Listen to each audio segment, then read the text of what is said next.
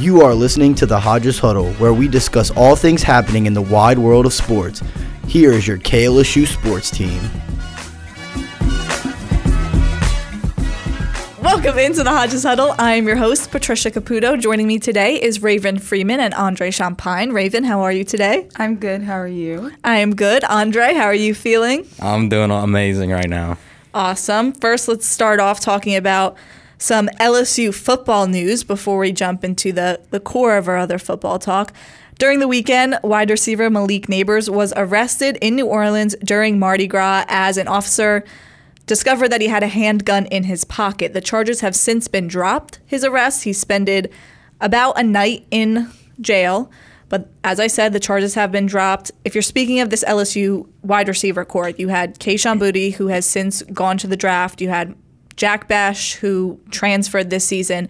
So Malik Nabers was supposed to be that Kayshon Boutte that the team needed for this season. That he was supposed to be the guy who's going to step up and lead after the productive season he had last season. So Andre, if you're looking at Malik, what are you expecting? Do you think a suspension could possibly come from either the NCAA or Brian Kelly? No, I don't think so. Uh, I think this is like strictly for LSU to um, decide, but I don't think it you know affects next season too much. I mean, I'll just say this: they could have definitely this could have definitely affected his career uh, if he wasn't careful. I think he made a mistake, and he's still a kid. You know, he's 19 years old.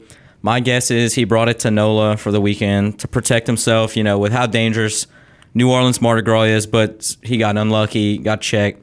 Obviously, that doesn't make it right. You know, um, but he just, you know, you got to do better in that case. You know, you got to think of what's your future hold and was that really worth it?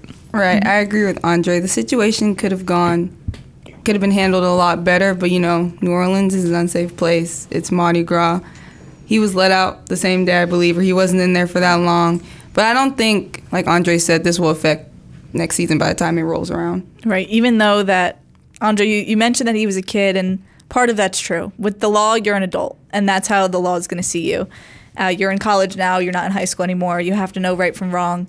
And in certain situations, sometimes you have to decide do I want to go or not? You want to have fun, you want to be in college, but also if it's going to affect your life, that this could have affected way more than his football career. If you're looking at it from a life perspective, that he could have had a record and been looked at for, for that record for the rest of his life, whether he decides to go on and play professional football or decides to take a different career path, that could have greatly affected him with that decision. And the charges were dropped, so that likely will not affect him anymore, but it's still almost like a stain on your record. And it's something that if you do go to the draft, the media talks, and I'm sure that they'll mention this. And he'll be a junior next year, so he'll have to decide whether to declare for the draft or not.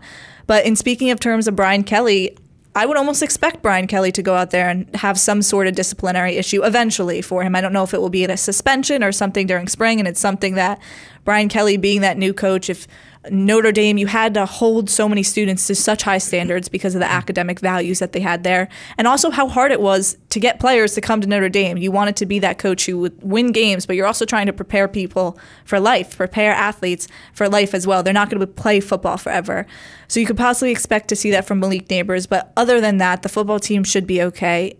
If anything, I would say that would be a one or two game suspension, possibly a four game suspension. But again, it's up to probably Brian Kelly because I don't know how involved the NCAA will get into that. But it's just something to be noted within this LSU football team, something else that they're likely going to have to deal with. I just think if the charges got dropped, I don't think the NCAA can get involved. Right. So it'll be strictly probably LSU. Correct. Yes. Moving on, talking about LSU men's basketball team, some exciting news as they won their first game of 2023. They defeated Vanderbilt on Wednesday night, 84 to 77 at home in the PMAC, winning their 13th game of the season to end their 14 game winning streak. Coming into this podcast, I assume that it would just be another game that we breeze over and say, yep, this LSU team needs help. Are they going to win a game this season? The same questions that we've been asking for about two months now.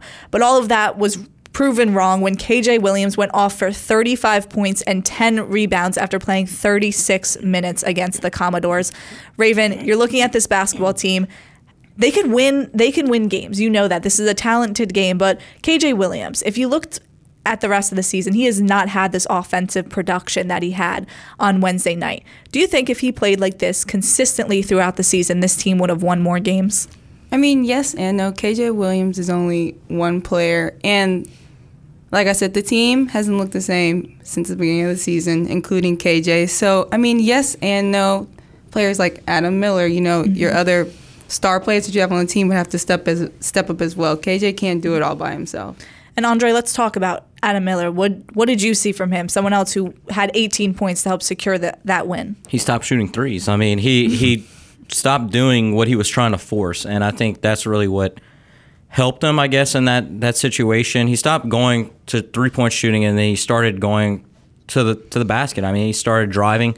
And, and he did really well with that, and uh, he started shooting mid mid range shots. He, he's got a really good pump fake too, so that helped him out. And that was something that was important for this team last year, too. They weren't a three point shooting team last year. Now, a ton of new faces. They're still not that three point shooting team. And you just have to come to that realization when you're a basketball team to say, hey, you got to score in the paint. You got to try to get some fouls and try to make them.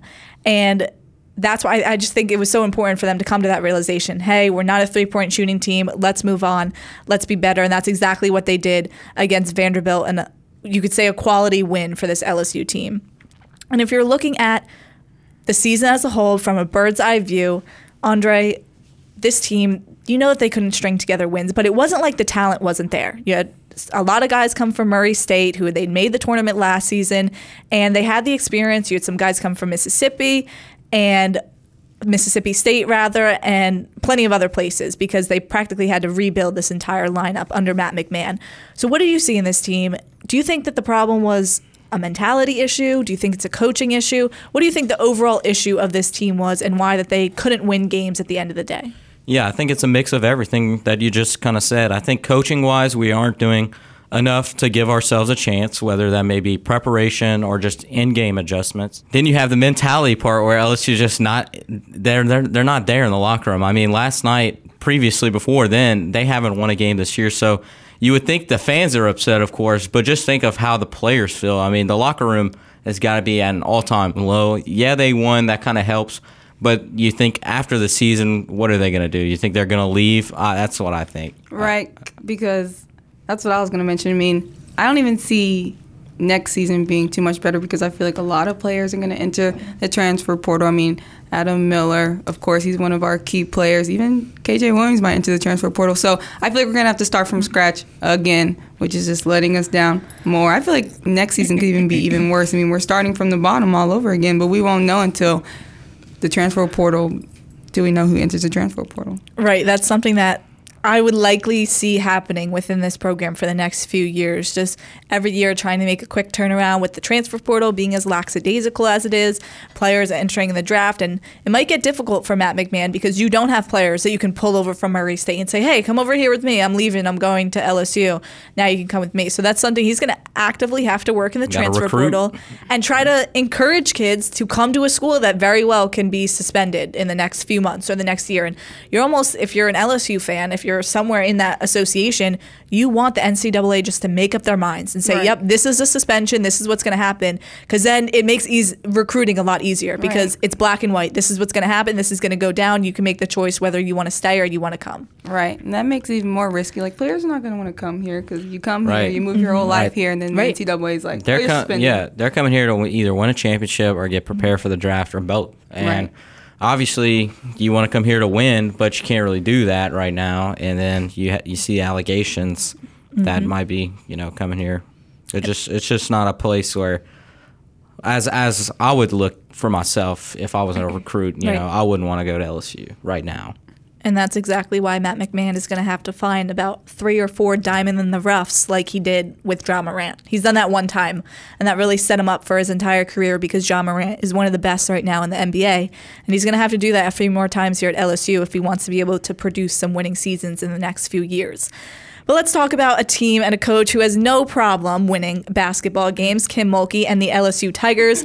LSU women's basketball team defeated the Florida Gators in Florida 90 to 79 on Sunday, winning their 25th game of the season.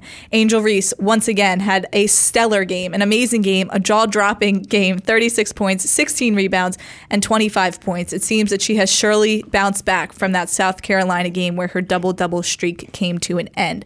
So let's talk about that, Raven. You go to South Carolina, she does not have a good game. She'd said that in previous press conferences and previous after after games she had said you know, I just didn't have a good game, but they still came away with the win. Then you see that South Carolina loss. It affects her, right? It's it could be difficult for a player to try to motivate themselves again and say, "Hey, I'm going to go out there and just play like myself again. I'm going to bounce back from this." So, what did you see for her in this Florida game? I mean, you can tell that losing that streak hurt her. She turned that like anger and sadness into motivation on the court, and you can see it when she plays. I mean, not because these teams are easy to beat, but you know, putting up 36 points continuing her double double streak. I mean, getting that back, you can tell that she's ready to perform differently. She knows her mistakes. She's going to learn from them, and she's showing that on the court. I would agree. I mean, she's just built different. Like she is just she is. she's her. I mean, like she hates to lose, and she's like one of the biggest competitors that I've ever seen just in collegiate sports. I mean, someone who hates to lose that much is destined to be mm-hmm. great, in my opinion. It's kind of like that Kobe mentality. Like, yeah, I dropped you know, like 60, but we still lost, so that's right. not good enough for me. I mean, she took that South Carolina loss personally. I think that with all the social media banter, it ends up only fueling her, and and she ends up having a career high night, like the the game after. So mm-hmm. that should just show you how how ready she is for this. And she, I mean, it's only going to get better. She's a sophomore. Yeah. Yes, and if you're speaking about just getting better, Jasmine Carson improved greatly in that Florida game, one of the best games of of the year for her, 25 points on the night against Florida. And it also just, she exemplified the talent that she has. You hear of players like Angel Reese, you hear of Alexis Morris, you just expect them to do great. And Jasmine Carson has been someone who's just been there all season, playing tough, playing physical to be able to help this team win games as well. And how does she lighten the load, Andre? If you're talking about, like I said, Angel Reese, Alexis Morris, even someone like LaDazhia Williams, she really comes in, Jasmine Carson, and helps lighten this load to take some of the pressure off of these competitive players. Right, like you said, LSU is going to be completely fine if she continues to be consistent in her play like she did against Florida. In March, especially, I think they're going to have to rely on her when Alexis and Angel are getting – heavily defended, right? And she and they're going to put their best defenders on those two players. But she's just an elite shooter, and personally, I think all year she's been underused, just way mm-hmm. underused. With obviously you have Angel, she's going to get most of the shots in the game. You have Flau'jae, who's also a really good shooter, and then you have Alexis, who's been taking a lot of the load lately. But Jasmine Carson in March is really the key to LSU's success, in my opinion. Yeah, in a sense, I think that's kind of good because you're going into conference play now, and teams don't know what they're going to get from Jasmine Carson, and that's important. You know, some people are kind of figuring out Angel Reese's game a little bit. They know how to defend her, and then you have someone like Jasmine Carson. If she's able to make up for it, just like you said, Andre, if Carson, Morris are defended just too well, they can't score points. Jasmine Carson can come in there and try to help the team get the job done. LSU also in that game. They average five three point shots per game this season. In the game against Florida, they had five three point shots before the end of the second half.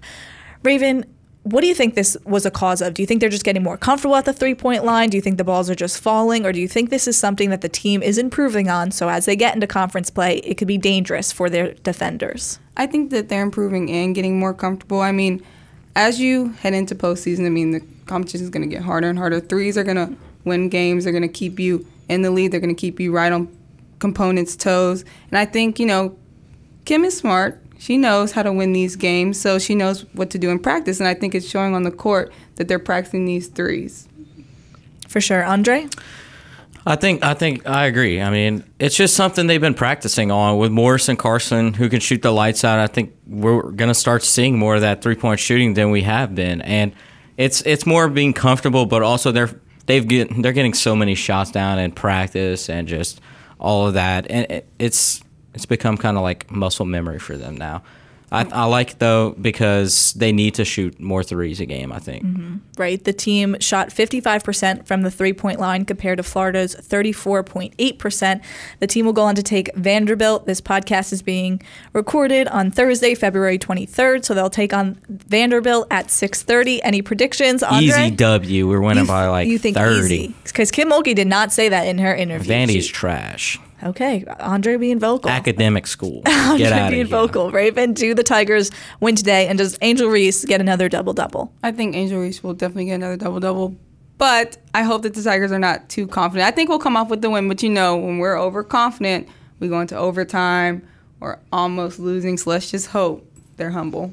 Right. Like and hopefully usual. now that that South Carolina game's out of the way, the team seems to be a little more focused. They seem Mm-hmm. more determined. Just get through the season. You have to win these last two games because it's important for the conference tournament to get that number two seed. Unless South Carolina loses, you're not going to get the number one seed. So you control the ball's in your court. Right, Pun right. intended. Like seriously, ball's in your court. You can get the two seed. You can lock it up as long as you win That out. double So- buy is really serious. Like it's- It's, going to help so big. Correct. So important game tonight for the Tigers. Let's move on to LSU baseball on Tuesday on Mardi Gras. LSU baseball defeated Southern University 18 to 4. Andre, I know you're going to be really vocal about this one, but let's talk about Thatcher Hurd, the pitcher. Not exactly what some may have expected. His first outing here at LSU, first time starting at LSU. It was a very good crowd. I had worked the game. I went to the game for Tuesday. I know a lot of people were off, so it made it a little easier before a midweek game that, as the old sports director Tyler Tyler Viso says, isn't important and they don't matter. It was a very good crowd. Thatcher Hurd pitched two innings, allowed four runs and six hits and walked three players. Andre, what did you see in him? Is this something that the team should be nervous about, or is this just getting some jitters out, maybe? Obviously, where we between us three, we know uh, I was very vocal in our group chat when it happened. Well, the 24 hour um, little rule has hit, so I'm gonna say my better thoughts now. I am still very worried uh, just from seeing him on Tuesday. Obviously, it's early. I get that, but you get a Southern team who you're supposed to dominate pitching wise. This guy came from UCLA, had a great ERA uh, before the, his injury, but um, you know you're working with the best pitching country. I mean, pitching coach in the country. He's coming from the MLB, and you go in pitch two innings with 50 pitches, give up all all these runs. It's just something to question. I, I think we'll end up being fine, uh, but he has to get better soon because LSU is going to be counting on him, especially uh, you know for coming out of conference play. I think he's going to end up having to be a starter. Right, I agree because I was concerned. You know, we're we played Southern. We're gonna continue to play all these teams. You know, we should be dominating against. I mean, we haven't played any SEC teams, so I agree with Andre about being worried. Look, you're still coming back from the injury. It's something to warm up. You're trying to warm up that arm. You're in a new environment. Andre doesn't believe in the jitters. They had all those scrimmages. That's all I gotta But a say. scrimmage is nothing compared to a I don't real know. game. When you're going up against Dylan Crews every every day, it, it kind but you is. know, at the end of the day, you know it's a mentality thing that you know you're not going to go up against him in real life. You're never going to go up against him in a game unless you both go to the MLB in a few years, right? Not right now, not in college. So I don't know. I don't know if I'm really all set. Yes, it's a great boundary to have. It's a great base to have. Yes, you're going up against Dylan Crews, one of the best hitters right now in college baseball. But Southern is not a very bad team. They were three and one coming into the year. I know that it's different because SEC play, SWAC, all that, whatever. But at the end of the day, I think it's jitters. You're you're coming back from that injury. I wouldn't say that this is anything to worry about. And Jay Johnson did not seem too worried as well. He's gonna uh, he'll be right back out there uh, either this weekend or next Tuesday in an important spot to help us win. Um, I think he's a frontline pitcher and uh, has the stuff to do that. Has the competitive character and makeup, and uh, we'll get him there. In more exciting news, offensively speaking, during this baseball game, Trey Morgan went for the natural cycle. The natural cycle is when he hits the cycle in order. He had a single, he had a double, he had a triple, and then he hit a three run home run to secure the 18 4 win for the Tigers. This is after Trey Morgan comes off of a hitless weekend. He does not do well in the opening for the Tigers. Just not the great weekend that you would expect from someone who is just an offensive powerhouse. Andre, you're looking at Trey Morgan. How did he showcase his skills Tuesday? Right. So Trey had a hitless weekend coming into this one was a zero batting average, and he leaves Tuesday with a 333 average. I mean, that's just the kind of guy you want in your locker room.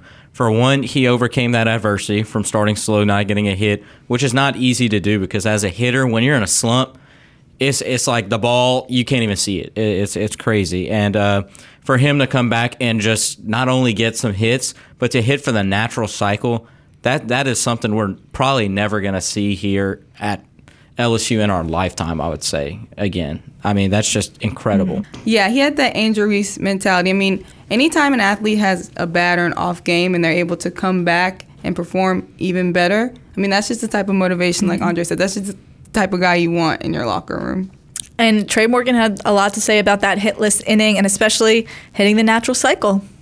I mean, I can tell you, I've only tried to hit um, a home run at work twice and in my entire career, and that's like what thousands of at bats. So this was one of them. And the last time the cycle was hit at LSU was in 2010. A natural cycle in the MLB has only been done 14 times ever. Andre? I saw a stat from Cody Worsham. Super cool. You, you got y'all are gonna like freak out. it is more rare to hit a natural cycle, or it's yeah, it's more rare for that to happen than to get struck by lightning.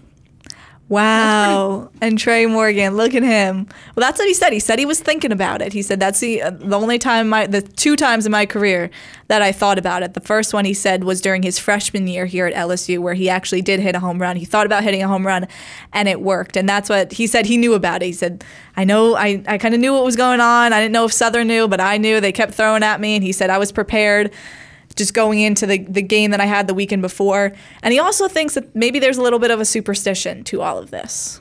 I looked in my locker because I showed up to the field in white socks and I thought I had purple socks in my locker, but they were um, mismatched. So I guess this is the go-to now. So you hear about his socks. Andre, you think the superstition's true? I like that. So when I was like playing baseball, I we didn't do like that same kind of stuff, but we definitely had our like little before game Every You have to do something like I like that it was a complete accident, though. He was like, I couldn't find white. I, I had white socks. I couldn't find purple ones. find a reason for everything, right? These You are just- the only two I found. I like that. It seems to work. Maybe he'll hit another natural cycle and bump, even have another cool stat. Like, oh wow, we just even bumped up his chances more.